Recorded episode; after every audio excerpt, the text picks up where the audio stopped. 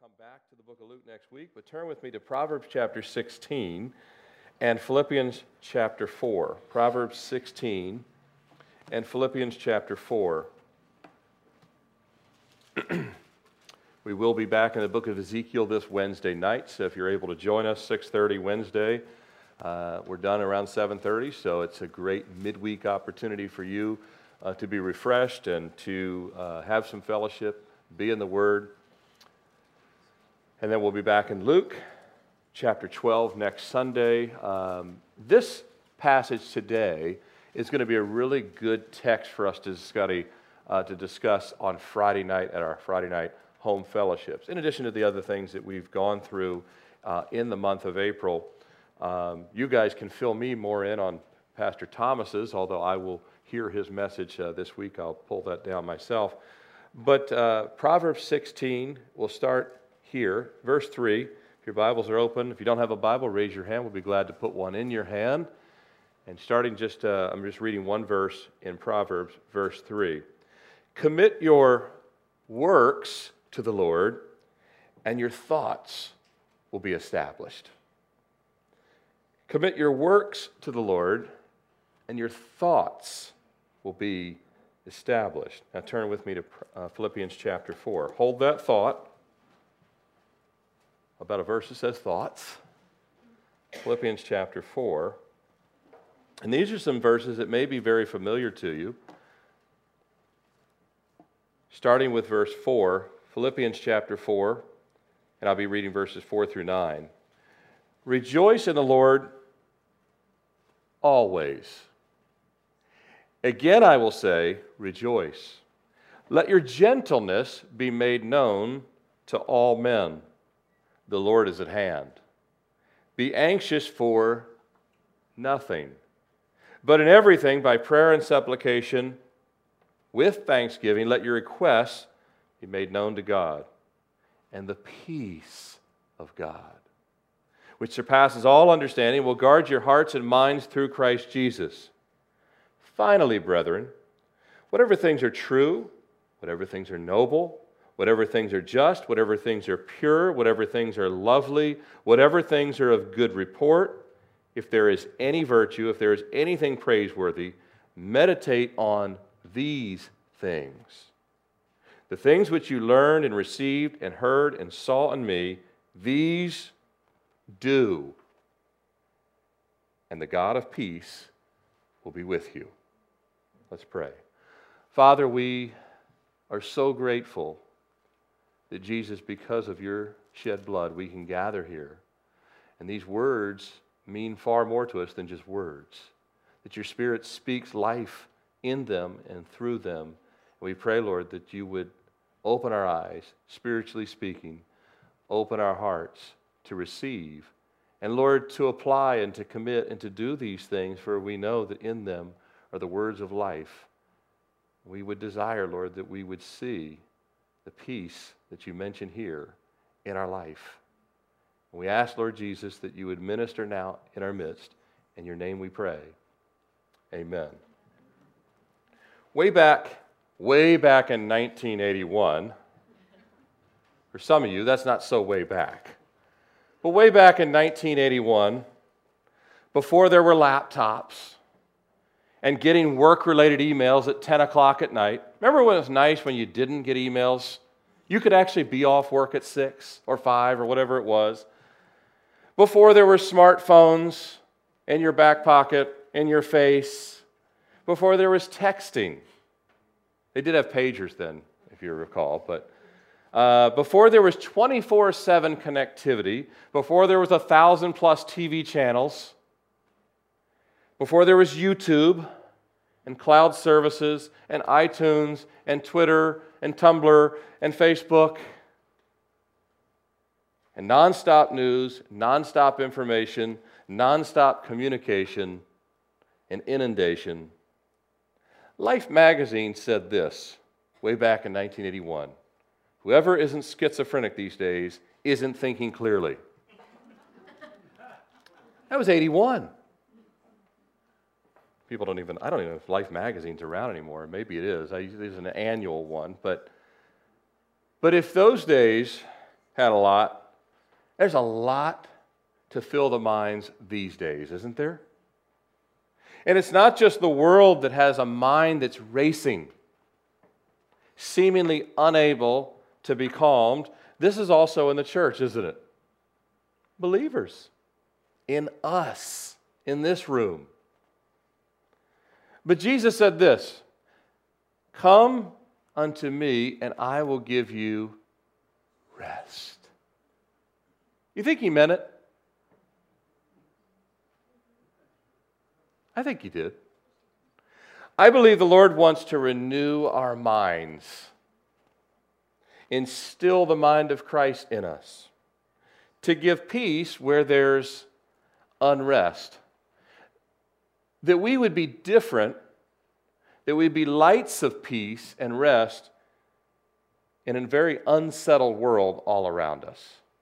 Unsettled, discontent, stressed out. We'll see next week as we get back into the book of Luke. You know, Jesus did not promise worldwide peace, did he? Not yet. Not until he returns and sets up his rule and reign. He did not promise worldwide peace. You can have Earth Day, Peace Day, all these things. Churches can come together, but there will not be worldwide peace until he comes to reestablish his kingdom. But he does promise individual peace. So, why is it still elusive, even for Christians? I've titled our time in God's Word today, The Place of Personal Peace. This is a follow up, if you will, an addendum, an addition to our study of Luke. If you remember back in chapter 12, verses 22 to 34, we looked at things like overcoming worry, anxiety, and fear. Jesus taught on that. Look at the birds, look at the flowers.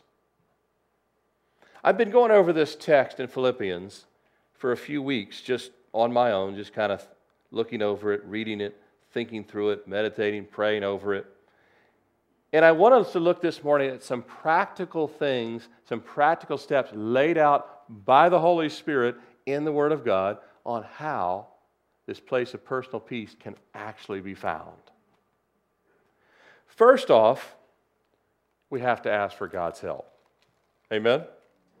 You have to, even if you're saved, even if you have a prayer life, even if you walk, you still have to ask the Lord, Lord, I need your help. But then we want to move forward, and I want to outline three specific ways. Three specific ways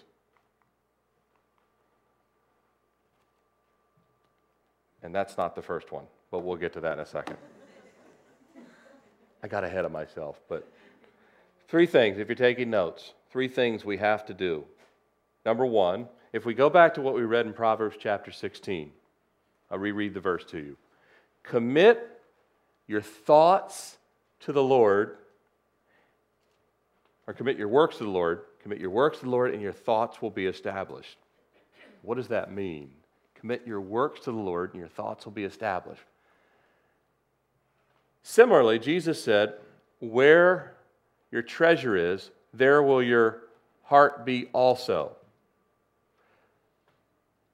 If you say, I'll give to missions when I have the heart for it, you will never give to missions. Well, I'll give to the Lord when I have a heart for it. No, you give, and then your heart will change. Jesus says, You just go ahead and have no feel for it, just give it to me and then watch me change your heart. Well, the same works in our thought life. He says, commit the works. What works? Well, we're going to look at them in detail in Philippians chapter 4.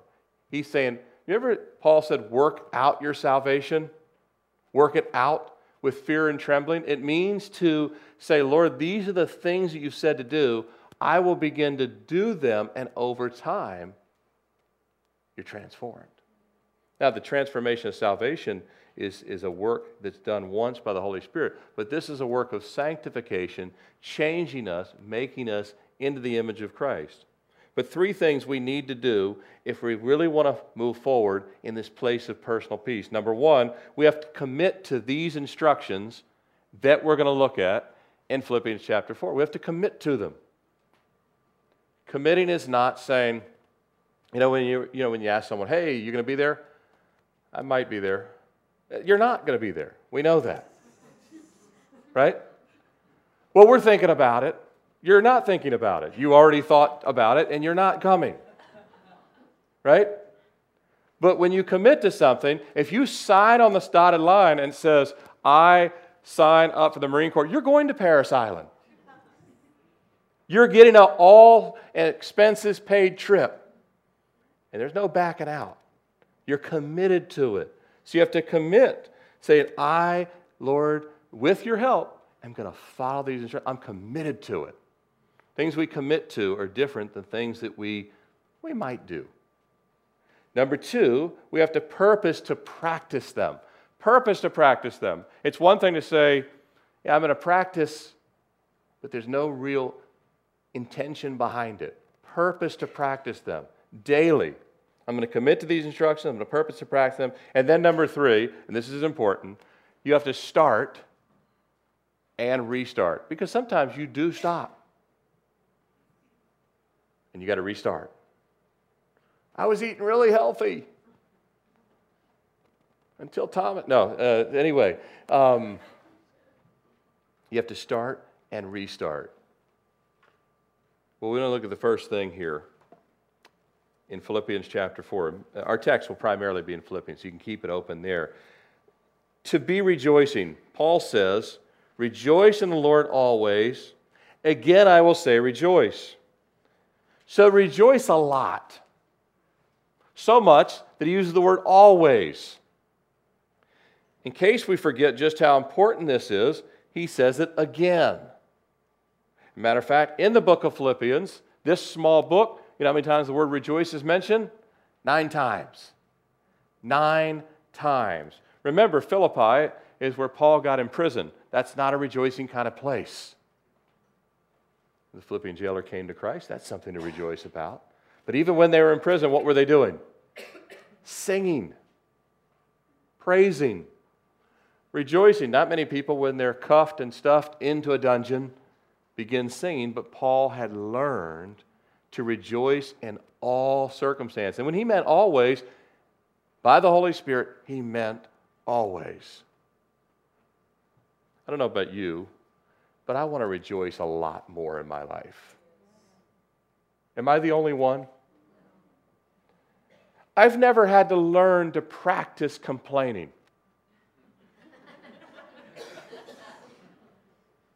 It comes very natural to me. I can find a lot of things to nitpick. I can complain about just about anything. I've never had to think about it. It's a skill I was born with. And I bet you were too. But I have to practice rejoicing. Don't we? It's not just me. I know all of us. And I bet you if we really stopped and think, we're complaining far more than we think we are. Stop and think what's coming out of our mouths. Is it rejoicing or is it moaning? You know, God was tired of the children of Israel in the wilderness. They always complained and moaned about everything. And yet they had been saved from slavery and saved from the Egyptians and saved from things and fed with manna out of heaven. You talk about healthy food that actually tastes good. I've never had to learn to whine and complain.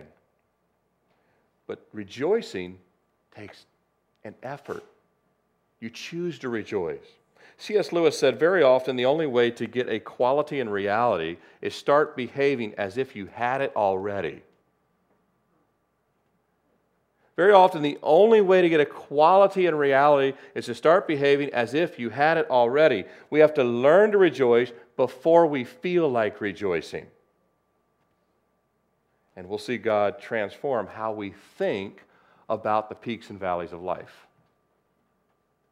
Rejoicing, it's not an emotion, it's not a feeling. We choose to obey and rejoice. It's not a feeling. You can feel miserable, a splitting headache, and still rejoice. You really can. This is what Paul is saying always. You can circle that in your Bible always. You mean when everything went wrong today? Always. Hey, this is nine fingers coming back at me, too. This message is for us. It's a family discussion, if you will. Number two, after being rejoicing, again, we want to commit to these things. We want to start putting them into practice, and we want to start and restart when we find ourselves wandering away. Number two, take your notes, there's eight of them. Number two is be gentle. This one's kind of an interesting, it almost doesn't seem to fit. Be gentle. Where'd that come from? Let your gentleness be known to all men. We're to be known. People should, one of the characteristics as believers is when an unsaved person looks at you, whether they ever verbalize it, they should think they're gentle. They're gentle, humble, and meek. Why? Well, Jesus was gentle, meek, humble. He had all authority to suppress anybody. He was gentle. He was the one that let the little children come and sit on his lap. Disciples like, hey, we don't got time for you guys. It's the adult world we got going on over here. Gentle. We're to reflect him in this world. Is our speech gentle? Is it kind? Is our speech encouraging? Are we cynical in our speech? A little bit biting? Backhanded compliments, which are never compliments, by the way. We know that, don't we? It's funny, we don't like receiving those, but we sure don't mind giving them. But that's not gentle, that's arrogant, it's oppressive. Is our speech harsh? Are you gentle with your spouse, with your children, with family members? Family members will push your buttons. And I'm not just talking about ins, I'm talking about the extended family. But are we gentle with them nonetheless? Coworkers, even those that rub you the wrong way. Neighbors, gentle. Are you gentle with the body of Christ? This is one of the worst things that I've seen over the years is Christians can be less gentle with each other than they are with the unsaved world. This ought not be. Jesus said, because your love for one another, men will truly know that you're my disciple. If we can't be gentle with each other, it's a horrible testimony. Not to mention, it really does cause people to toss and turn. Is that what we want? No. Gentle.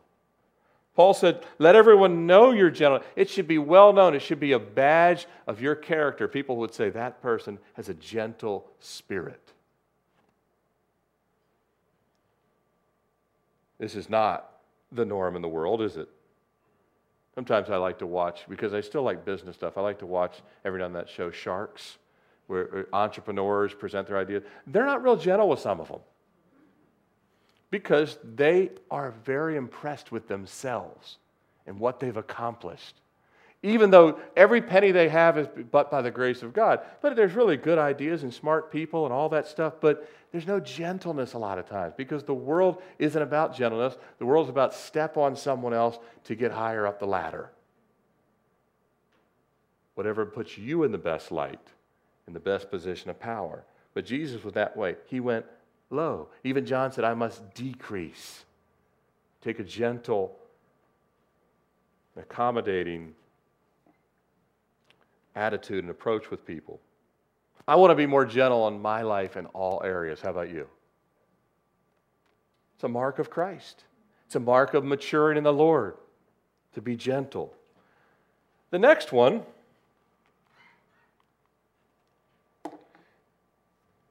he says this phrase. Right after he says, Let your gentleness be known, known to all men, he says, The Lord is at hand. That also seems like a curious insert. The Lord is at hand. Right after, let your gentleness be made known, the Lord is at hand. And then, sandwiched between the Lord is at hand, is, is then he says, And be anxious for nothing, but in everything by prayer and supplication with thanksgiving. Why does he insert the Lord is at hand there. I'll give you my perspective on it. Be aware. I believe what Paul is alerting us to is to be aware, to be alert, and to be assured. Why? Why is this important? Well, the Lord at hand, sandwiched between told to be gentle and told not to be anxious. Why there? We're to remember that the Lord Jesus is watching our character. We're going to give an account. Everyone knows this? Everyone believe this? We are going to give an end of life review account of our life. He's watching our character. Are we being gentle? Are we rejoicing? But not only is he watching our character and our obedience to his instructions, he's also watching over us. Isn't that good to know? He's not only at hand watching, are we doing what we are supposed to be doing, what we've been told and given instructions to do, but he also is watching over us in a protective manner. So Jesus is not lording over us, he is discipling us. He is ensuring that we follow these things, but he also is watching over us in a protective manner. The Lord is at hand. He has our back. Right? And thirdly, and I think that, you know, when the Bible, uh, the, the principle of du, uh, duality in the scripture, that the same word or phrase or verse can mean multiple things at the same time, I believe Paul also has in mind. He's also at hand in the sense his return is imminent. That when he returns, remember, Jesus says, we'll find the servant working in the manner that he instructed the servant to work. So Paul's cognizant of all three. I believe Paul's cognizant of the fact that the Lord is watching now from heaven. Two, that he has our backs, that we can trust that he's at our side for protection. And three, that his return is imminent. In other words, his power, he has no equal, and he's going to take up his throne. He rules and reigns, so we know that he has control over all things. So why would we have to be worried? Which is the next part where we have this statement Be anxious for nothing. Is anyone here completely 100% anxiety free? Go ahead and stand so you can tell us all how you did it, please. Stand up. We would love to hear it. Interesting that Paul says something that I've not met anyone accomplished. Be anxious for nothing. Not a single thing, not anything, nothing. And yet, I've not met a living, breathing person that still doesn't have times where anxiety rises up. And yet, it's possible, the Lord is saying, that you could actually see anxiety free in places you've never seen it before. True? that we really could find deliverance from area in any situation. Well, that probably not this one because I've battled with this for years. Yes, that one too. Any of them. We can and must choose to rejoice. We can and must choose to be gentle. We can and we must choose to be aware and alert and remember that the Lord is at hand. But to be assured of something, we have to receive that from the Lord, don't we? Assurance comes from Him. And similarly, to be free of anxiety is given by Christ, the Prince of Peace. To be delivered from anxiety is given by Christ. You can't say, that's it, I'm never being anxious ever again. Starting this moment, I've resolved I will never be anxious again. Guess what happens an hour from now? The car, both cars just broke down. But you had said you weren't going to be anxious ever again. And it would rise up, wouldn't it? We're told to take every thought captive, 2 Corinthians 10:5. But since we're not able to just say, I refused from this time forward to be anxious, worry, no more panic, no more fear, no more stress, I just simply reject it. And even if you've tried that and you know that that doesn't seem to last long, what is the key? Well, the anxious mind is relieved only by the Spirit of the living God. The anxious mind is only relieved by the Spirit of the living God, and Paul tells us how it works. But you've got to follow the manual. You've got to do what it says. You've got to commit to those things, put them into practice, and start and restart and stay with exactly the Lord's instructions. They'll never fail. Heaven and earth will fail, these words will not fail. So we want to be anxiety free, but that's just a setup statement by Paul of how it works. And this is it right here. In concert with the other things we mentioned, you have to be rejoicing. You have to choose to be gentle. Be prayerful with supplication plus thanksgiving. We'll say, what happens if I subtract one of these? Falls apart. This is an all or nothing proposition from the Lord. God, God loves us enough to give us the whole truth, nothing but the truth. And He says, Look, if you're willing to receive, you will receive what you ask for. You have not because you ask not. And then when you ask and God says, I'll tell you how, you say, Well, I don't like that answer. But he's not going to come back with, well, since you didn't like that, I'll give it to you this way. You don't have to be thankful. You just, just pray. No, it all comes together. Prayer, what is prayer? Well, prayer is essentially talking to God and listening to God as he speaks to us, primarily through the Word. Many of the great men of God, D.L. Moody and others, said it's impossible to have a prayer life without a word of, word of God life. It's true, they go hand in hand. That's where God speaks back to us. But also that still small voice of the Spirit. It can be while you're, you know, in the kitchen washing a dish. The Spirit can still be speaking. Prayer is talking to the Lord, but the Lord's speaking back to us. There are various forms of prayer. There's worship and praise in our prayer life. There's asking, and this is essential all the time, for cleansing and forgiveness forgiving of our trespasses. There's making petitions and requests and a multitude of areas. I go on and on about the things that we request, whether it's for the persecuted church or people that have sicknesses and divorces. And there's lots of so petitions and requests. That's all in there. And Paul mentions that anyway. Make your request known unto God. But Paul first says, pray through and about everything. We have a lot to learn in this, don't we? pray through and about everything. Have continuous prayer and communication with the Lord. Now, we don't always have this. Because a lot of times, I remember I prayed at 8:20 this morning, and now it's 8:20 tonight. I can't remember thinking about God once today. That's the real world, right? We've all been there. You know, I was there yesterday. Paul's like, that is not going to work. It's learning to practice, just like you don't have to learn to practice complaining, that will come naturally. You don't have to learn to practice not to pray. You will automatically know not to pray. It's built in you to know nothing. Do nothing but heads down on what I'm doing. I've got my checklist of things today. That's going to get done. And when I get it all done, I have time to pray. Paul's like, you can continue on that rat trail if you want, but you'll be the hamster on the proverbial circuit, or whatever it's called. He says, pray through and about everything. Have continuous prayer and communication with the Lord. Cultivate a life of talking constantly to the Lord.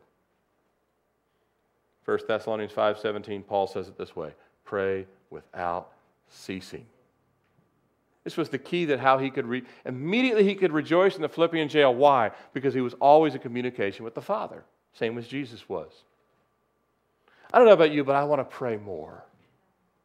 Is that just me? I want to pray more in my life. Prayer indicates that we're truly dependent upon God. If you don't pray and I don't pray, then it means we don't really depend on God. We depend on us, which is a pretty faulty thing because us ain't so good.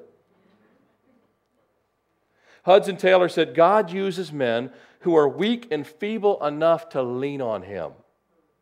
And God used Hudson Taylor in a great way. Supplication. Now, what is that? Paul says prayer and supplication. What is supplication? Supplication refers to a specific attitude of prayer. In 1 Kings chapter 8 verse 54 we have this. And so it was when Solomon had finished praying all this prayer and supplication to the Lord that he arose from before the altar of the Lord from kneeling on his knees with his hands spread to heaven.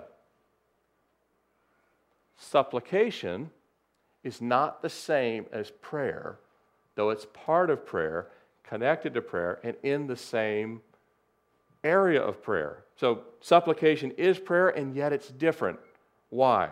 Well, the picture of supplication is that of kneeling, of submission, of humbling oneself before the throne of the Lord. That's supplication. You ever seen someone and really bowed down, completely bowed down, prostrate? This is the way Abraham or Moses would come before the Lord. And they had a really close relationship with God didn't they? But yet their supplication was a humbled position. We have to develop the time, the habit, we have to develop the habit of taking time to truly humble ourselves before the Lord in earnest, set apart, dedicated, devoted time.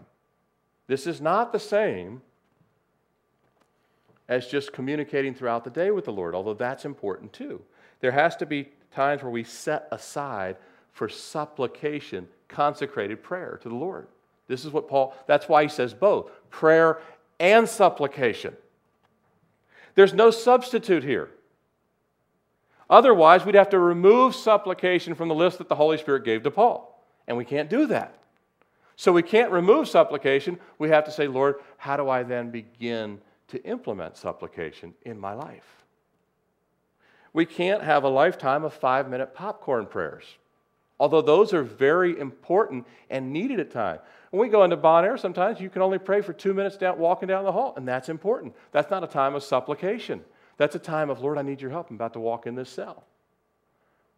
Hey, I just ran into so and so. Lord, I need your help. What do I say? That's different supplication. He's saying you still have to have those times you dedicate for devoted time of prayer. On our knees is a great place. Not everybody can do that, but certainly we can be on our knees in our heart. We have to have days. Uh, now, there are going to be days, I should say. There's going to be days where you can't have that set apart time. I know that. The Lord knows that. But we have to invest in times of dedicated supplication. If we want to find that place of personal peace, this is imperative. Everything on the list, this is, this is God's inspired word. Everything on the list counts. Lord says, follow it, and you'll find joy. You'll find peace. You mean I all this time I was doing everything but supplication? Yeah, Lord says, I've been asking you to do that. You'll be blessed. But not just with prayer, also with thanksgiving. I don't have to learn. You don't have to learn to be unthankful we're very unthankful. We forget all the ways God has blessed us just this past week. But we'll remember a couple of things that went wrong, right? We'll remember them like they're the only thing that happened. I think back about people that have helped me in my life, and I was like, wow, I act like no one's ever done this, that, and the other. And a lot of people have helped me. How about you? Thankful Thankful that the person that, if you're saved and someone invited you to church, thankful that you have something to eat. Thankful that you're gathered here this morning and you're not laying in a hospital bed. And you have the chance to worship the Lord. You have the chance to fellowship. Thankful for so many things. Paul's saying, in your prayer life, yes, have a constant communication with God. Take time to set aside and supplicate. Really bow your face before the Lord and worship Him in humility, but also give thanks a lot. This goes with rejoicing too, doesn't it? Rejoicing and thanksgiving are very, very connected, very hand in hand. And so Paul exhibited this in his life, but he experienced the peace because of it. Now he goes on. Let your request note be known. No, we talked about petition. I'm going to skip verse 7. We're going to come back to it. And the peace of God, we want to come back. We want to hit peace, the very last part. But let's look at verse 8. Finally, brethren, whatever things are true, whatever things are noble, whatever things are just, pure, lovely, good report, any virtue, anything praiseworthy, meditate on these things. So, we want to be pure in thought and meditating on things praiseworthy. Now, this verse alone excludes the vast amount of entertainment, music, and literature. Wouldn't you agree? This verse alone excludes the vast amount of American entertainment, music, and literature. And there's, there's some stuff out there that's morally neutral, you know, sporting events, certain shows. I, am not, I'm not down on, I'm not saying that you should go chuck your TV or set it on fire this afternoon or something like that. But you should be very, very wise because Satan wants you to meditate on his things, doesn't he? The world wants you to meditate on their things. Your flesh already wants to meditate on those things. You don't have to have any, the devil doesn't make us do most of the things we do because we already want to do those things. We want to meditate, and we also want to meditate on things that are just worthless. They're not praiseworthy or they're not immoral, but they're also not praiseworthy. They're just nothing. They're wood, hay, and stubble. They're poof, gone tomorrow. And so we can actually get say, well, I don't, I don't really get into the immoral stuff. I just get into the worthless stuff. Well, that's what Jesus would say. Is it praiseworthy? Well, it's not really praiseworthy, but it occupies my, all my life. He's like, well, then it's not noble. There's nothing noble about something that has no value. It has to have value. The enemy wants people constantly connected to things that are either immoral or of no value. God wants us to constantly meditate on things that have eternal value. As Christians, we can avoid all the other things the immoral things, the irreverent things, the false things.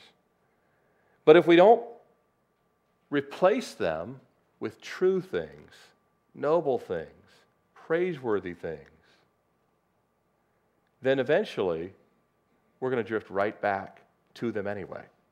They have to be replaced. That's why Paul says, meditate. This takes intention. Says, I'm going to think about godly things all the time. And by the way, this will be a lot easier if you're communicating and praying, praying all the time with God, right? Because then God will only, He'll only give you things that are praiseworthy, noble, just, pure. He'll never give us anything worthless. It'll all be of value. Now, of course, as believers, we live in perhaps the time closing to the return of Christ. I mean, we, we looked at the prophecy things uh, back in the fall. Uh, what's taken place in Israel since 1948. We live in the time that the Lord may very well return. We know that as it was in the days of Noah, so will it be in the days of the coming of the Son of Man. We're in many respects, we see the things that were happening then are happening again today. We live in a very evil world. We're told to be watching, we're told to be ready. Uh, we're to be aware of the evil days that we're living in. So, why? Well, so we can pray and intercede. We're to be like Noah. We're to be like uh, when Abraham prayed, interceded for Sodom. We have to be those that are standing in the gap. So we're aware of all that's going around us, but we can't be dominated by the bad news around us either. Does that make sense? You're aware of it, but you cannot be dominated by the bad news all around us and the fact that the world is, in fact, a sinking ship. We can't be dominated by that. If it was true that we're to be dominated by that, then this verse wouldn't be here, would it? But this verse is very clear. Paul is saying Paul lived in a really wicked time under the Roman Empire, under a guy named Nero. If you ever read about Nero, he's as wicked as they have ever been, and yet Paul was not dominated by thinking about Roman crucifixions, even though he never stopped preaching Jesus Christ crucified. Is a, there's a balance that the Holy Spirit will help us strike when we meditate on things that are pure and godly and noble and just so we can't be dominated by doom and gloom. We're to think on things that are praiseworthy, and we're to have a spirit of rejoicing and thanksgiving. Do you see how these things connect? Where the Lord's like, I want you, when people meet you, I want them to say, Tell me about the reason for the hope that lies within you. That's what the Lord is saying. When they say, Why are you rejoicing? Why are you happy? Can't you see that it's all hell in a handbasket? Say, Yeah, I'm aware of that. And that's why I want to tell you about Jesus. It's a dichotomy in a sense. How are we supposed to be so watching, so ready, so aware? I have to preach prophecy things in the pulpit, but I also, Lord says, yes, and you still have to be kind, gentle, rejoicing, and not doom and gloom. That's what Paul's saying. Good report. Lovely. We are, we're to talk about good reports. You want to talk about something good? Talk about the gospel. It's called good news. What things can we practice thinking of that are praiseworthy, pure? Well, we can talk about the glory of Jesus Christ. Isn't that worth it? We can talk about his gospel. Well, I already know the gospel, so I don't need to talk about that. Well, we know everything else we talk about too. We keep talking about that, right? We talk about the same stuff. Go back and listen to yourself 10 years from now. I'm still talking about this? Your family's saying, You're still talking about this? Let's talk about the gospel more. Let's talk about his coming. Let's talk about the power of the Holy Spirit. Let's talk about the gifts of the Spirit. Let's talk about God is in control of all things. These things will bring a smile onto your face, not have you run and hide. Amen? Be pure in thought. But he says something else here. We're coming to a close. He says, The things which you learned and received and heard and saw in me, Paul, that's kind of prideful, isn't it? Who do you think you are? Well, you think that's something? He said in verse 17, Brethren, join in following my example. And note those who walk as you have walked. Verse 17. Verse 29, he says, Hold such men in high esteem. Speaking of Epaphroditus, hold him in a high esteem. Why? Well, we have to have people in our life that are even more mature in the Lord than us. I have people in my life that I know are more mature than me. One of them was Thomas Powell here last week. He's been preaching for 30 some years. I love talking to him and picking his brain and how do I handle this problem and that kind of stuff. We are to be learners and sponges of godly saints. Paul says this is, a, this is part of the imperative list. Who in your life are you regularly around that challenges you to grow in the Lord? Well, nobody. That's not a good answer. It's not hard. You start to fellowship with believers that are strong in the Lord. I was listening to Dr. Charles Stanley last night. You guys like to listen to Dr. Stanley? He's a great teacher. I, I learned good things watching men that, he, like Pastor Chuck, he seems to just say the same quiet things, and I'm like, why does it not come off that powerful when I say that? Anyway, maybe it will when I'm 60 something. I don't know. But Chuck and Dr. Stanley will say something simple. I'm like, wow, that was really profound. A three word sentence, great. But he said last night, he said, we all need encouragers. He was talking about Barnabas, son of encouragement. Barnabas was known as always encouraging people. Are we encouragers? And if we aren't, are we around people that are spiritually mature to encourage us? Paul's saying the things which you learners, Paul was always getting people to go farther. You can do it. You can do it. You saw me do it. I'm a man just like you. I used to be a persecutor. You can do this, Paul would say. Not through you. How does he say? Well, just a few verses later, he says how it happens in Philippians 4:13. I can do all things through Christ who strengthens me. Same chapter, four verses later. I can do all things through Christ. Paul says, so can you, but you're going to have to surround yourself with people that you can learn from, people that are strong, mature believers. Are there people that you're learning from? So I don't learn from anybody, I just learn from the Bible. That's not biblical. If you read the Bible, you would know that you also learn from people. People that are mature in the Lord. Are they strong? Are there strong believers in your life? Are there people you can look to who are consistently modeling gentleness, rejoicing? You ever meet a really rejoicing person? Thomas Powell is one. Did you see him last week? The guy is full of rejoicing. Every time I call him, yo, bro, what's up, man? How you? I get happy, but just if I, you know, I have to fake it even if I'm not. By the way, faking it's good because it makes you go back to what you should be doing anyway. Oh, it feels like I'm faking it. Well, maybe you should because you would actually help someone else not be in the same doldrum you're in. People that are modeling these Christ like characteristics are so important. that's why I want to learn from. I don't know Dr. Stanley, but I can still learn from him.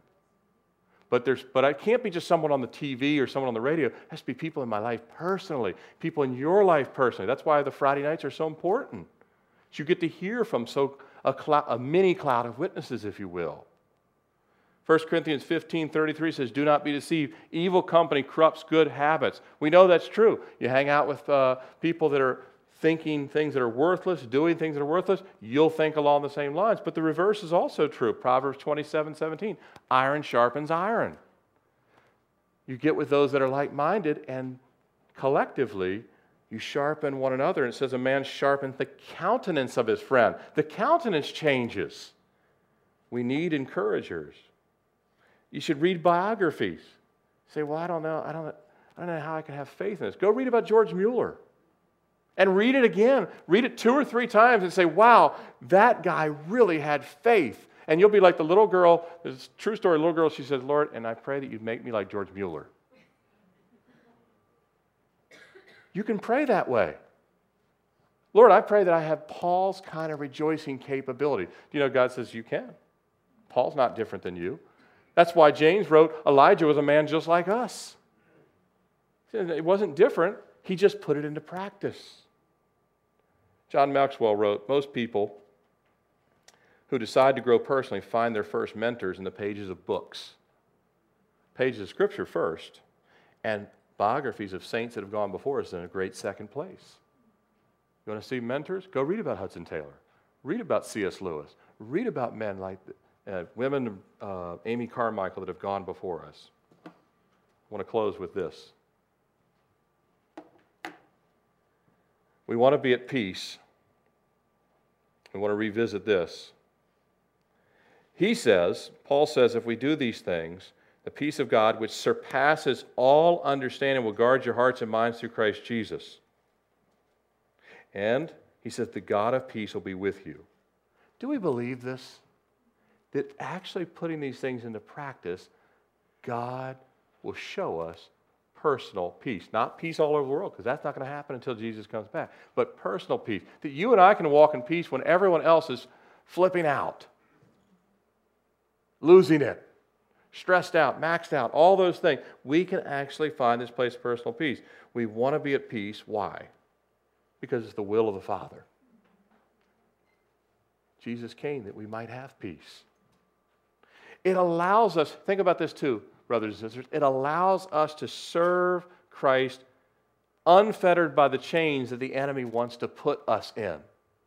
He wants us in chains of anxiety, depression, fear, stressed out, all these things. What else? Well, he, when we're walking at peace, we'll see more lives transformed around us. When we're walking in peace, we see clearly. It's like putting a pair of glasses on. Whoa, the first time I put glasses on, I was like, hey, well, I, now I know why that screen was there. I thought that they put it way too far away.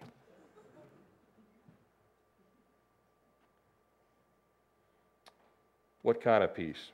Well, that peace that surpasses understanding. This is interesting. That's, I, I got to thinking about this. Peace that surpasses understanding. This is interesting because a lot of our fears and anxieties and stress defy logic. True? If we could have peace that surpasses understanding, it makes sense because most of our fears are illogical. They don't make sense either. We even ask ourselves, why am I bothered by this? You ever done that? So the peace is just as mysterious because it comes from the throne of God. It displaces the illogical with that which is hard to understand because God says, You've been trying all the wrong things. You thought you could fix it by making more money. You thought you would fix it if you got that promotion. You thought you would fix it if you just got that relationship. You thought you'd fix it if you could have a TV binge for 12 hours and you found at the end of it you were more depressed than when you started. Right? That's what the Lord is saying. It surpasses understanding. We can't understand this kind of peace that God sends, and yet He sends it, and it replaces worries, fears, anxious thoughts. I call it a very good trade. One mis- mystery that I don't understand where these fears and anxieties come from, replaced by something that I still don't understand how God just supplies peace. Because we're not talking about a tangible object like this wooden pulpit, it's in the realm of thought life. And it all comes by committing our works that our thoughts would be established. Amen? Works first, then the thoughts come. Oh, I'll get the thoughts right first, and I'll do the work. No, it doesn't work that way. Put these things into practice. With peace comes the power of God. With peace comes contentment. With peace comes confidence. But remember, we have to first commit. When we do so, we honor the Lord and we see His will accomplished in our life. Has to be intentional, has to be a step of faith, and it has to be for His glory, not just for us. Listen to these words that I close from Oswald Chambers. Oswald Chambers says, Have you deliberately committed your will to Jesus Christ?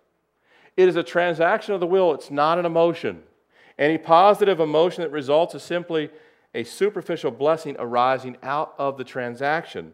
If you focus your attention on the emotion, you'll never make the transaction. He says you have to commit to believing that what God's will says, when put into practice, will complete the transaction. You say, well, I, I, I want the emotional part of it. That, that comes later. Commit your works first, then the thoughts will be established. Proverbs 16:3. Commit to it, purpose to practice it, start and restart. Go back and reread and meditate on Philippians 4, verses 4 through 9, all this week, and say, maybe all through the rest of this year, say, Lord, if I follow this all year, what will you do? I believe we'd see transformation. Amen? Let's close in prayer. Father, we thank you that your word is faithful and true, that you would never tell us something if it weren't so. And Lord, we thank you that you've entrusted your servant Paul with these truths, that each and everything of it matters, Lord, that we would be rejoicing, that we'd be gentle, that we'd be aware that you're at hand. Lord, we'd be more prayerful with supplication and thanksgiving. Lord, we'd be meditating on things that are praiseworthy. Yes, aware of the evil days and interceding for them, but yet, Lord, not dominated by them. And also, Lord, that we'd be a sponge learning from those that are already before us in the faith, that are practicing things, that are walking worthy. And they would be our encouragers and our strength and the iron that sharpens iron. Lord, we pray that as we commit to these works, our thoughts of peace will be established, Lord, we'll be more useful in reaching our neighbors and family members and bringing the same peace that we've received to those that don't have it. For it's in Jesus' name we pray. Amen.